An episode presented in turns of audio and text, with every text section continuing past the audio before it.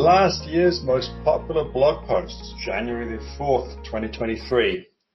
You might think last year's 39.5% outperformance of the S&P 500 by the pipeline sector was a record, but in 2016 the margin was 42%. This followed a harrowing 41% underperformance the prior year. However, the past two years have been the best on record, with the American Energy Independence Index, the AEITR, beating the S&P 500 by 27% per annum. Our most popular blog posts of 2022 were those that covered the positive fundamentals underlying midstream energy infrastructure. Yields are historically tight to the 10-year treasury, according to research from JP Morgan, which might make the sector appear rich to some. However, payout coverage is much healthier than in the past, with free cash flow yields almost two times dividends. In even after a 30% one-year return, pipelines remain cheap. We highlighted this, as well as the higher incidence of distribution cuts among MLPs than their C corp cousins. Renewables receive so much media coverage that it's tempting to believe they'll solve all our energy problems. In Hydrocarbons Support the Four Pillars of Civilization, we reviewed Vaclav Smil's latest book, How the World Really Works, which explains why global demand for steel, cement, plastic, and fertilizer will drive continued growth for reliable energy. Solar panels and windmills are little use in manufacturing any of these vital inputs to modern society. Russia's invasion of Ukraine exposed Western Europe's strategic blunder on energy security, led by Germany. The loss of Russian natural gas led to a scramble for LNG, not more windmills. In Energy Realism is Spreading, we examined the bullish long-term prospects for U.S. exports of LNG. The hard math of the energy transition looked at the economics behind carbon capture, which received a boost from the Inflation Reduction Act passed in the summer.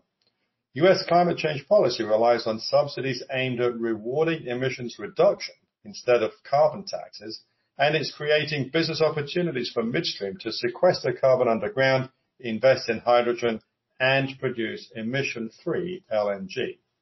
Natural gas continues to be our most important source of energy. On December 23, U.S. demand set a new high of 155.7 billion cubic feet per day, or BCF day, according to S&P Platts, above the prior daily high of 150.2 BCF a day on January 30, 2019. Last year, the U.S. tied Qatar for top LNG exporter at 81.2 million tons, with Australia just behind at 80.5. The U.S. was ahead during the first half of 2022 until the Freeport terminal shut down because of a fire.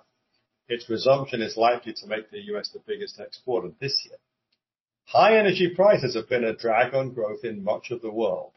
Although American motorists felt some pain from rising gasoline prices early last year, in America Dodges the Energy Crisis, we explain how abundant natural gas has insulated most of America from the experience of Western Europe. Massachusetts continues to import LNG at high global prices from foreign countries because of ill-considered opposition to natural gas pipelines. Tellurian's Charif Souki has failed to create a second Cheniere. Souki's compensation is among the highest in the industry in spite of Tellurian's slumping stock price and diminishing odds of completing its Driftwood LNG facility. His compliant board has embraced pay for performance in advance. We asked, "What's next for Tellurian?" We started posting regular videos last year too.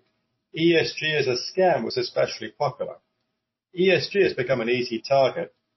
The three components, environmental, social, and governance, are not bad objectives, and every investor must favor stronger governance. But ranking companies based on ESG-ness is a scam perpetuated by companies like S&P creating metrics for corporate qualities. Every company can obtain a good ESG rating because no common standard prevails. The Dow Jones Sustainability Index looks past Lockheed Martin's business of delivering products that blow up things and people, deeming them worthy of index inclusion year after year. Our most watched video, What's the Deal with Natural Gas, explained why it represents the world's best opportunity to reduce emissions by phasing out coal. Natural gas investors own the most important element of a successful energy transition. The only way global emissions will fall is if emerging economies led by China reduce their reliance on coal. Natural gas is the clear winner. We don't always stick to energy and interest rates. A year ago, we calculated that ARK's investors have in aggregate lost money because unfortunately the inflows to Cathie Wood's fund came mostly at high prices. Since then, ARK has lost an additional 60%. In December, we asked, is BREIT mark to market? Because valuations on its portfolio are both more stable and immune to the travails impacting publicly traded real estate. Perhaps mindful of the incongruity of such stability, their most recent monthly NAV was down 1.2%. Our engagement with you through blog posts and videos is the highest in our history. Continue to post comments, either publicly or directly to me, anytime you're so moved. We welcome all constructive feedback.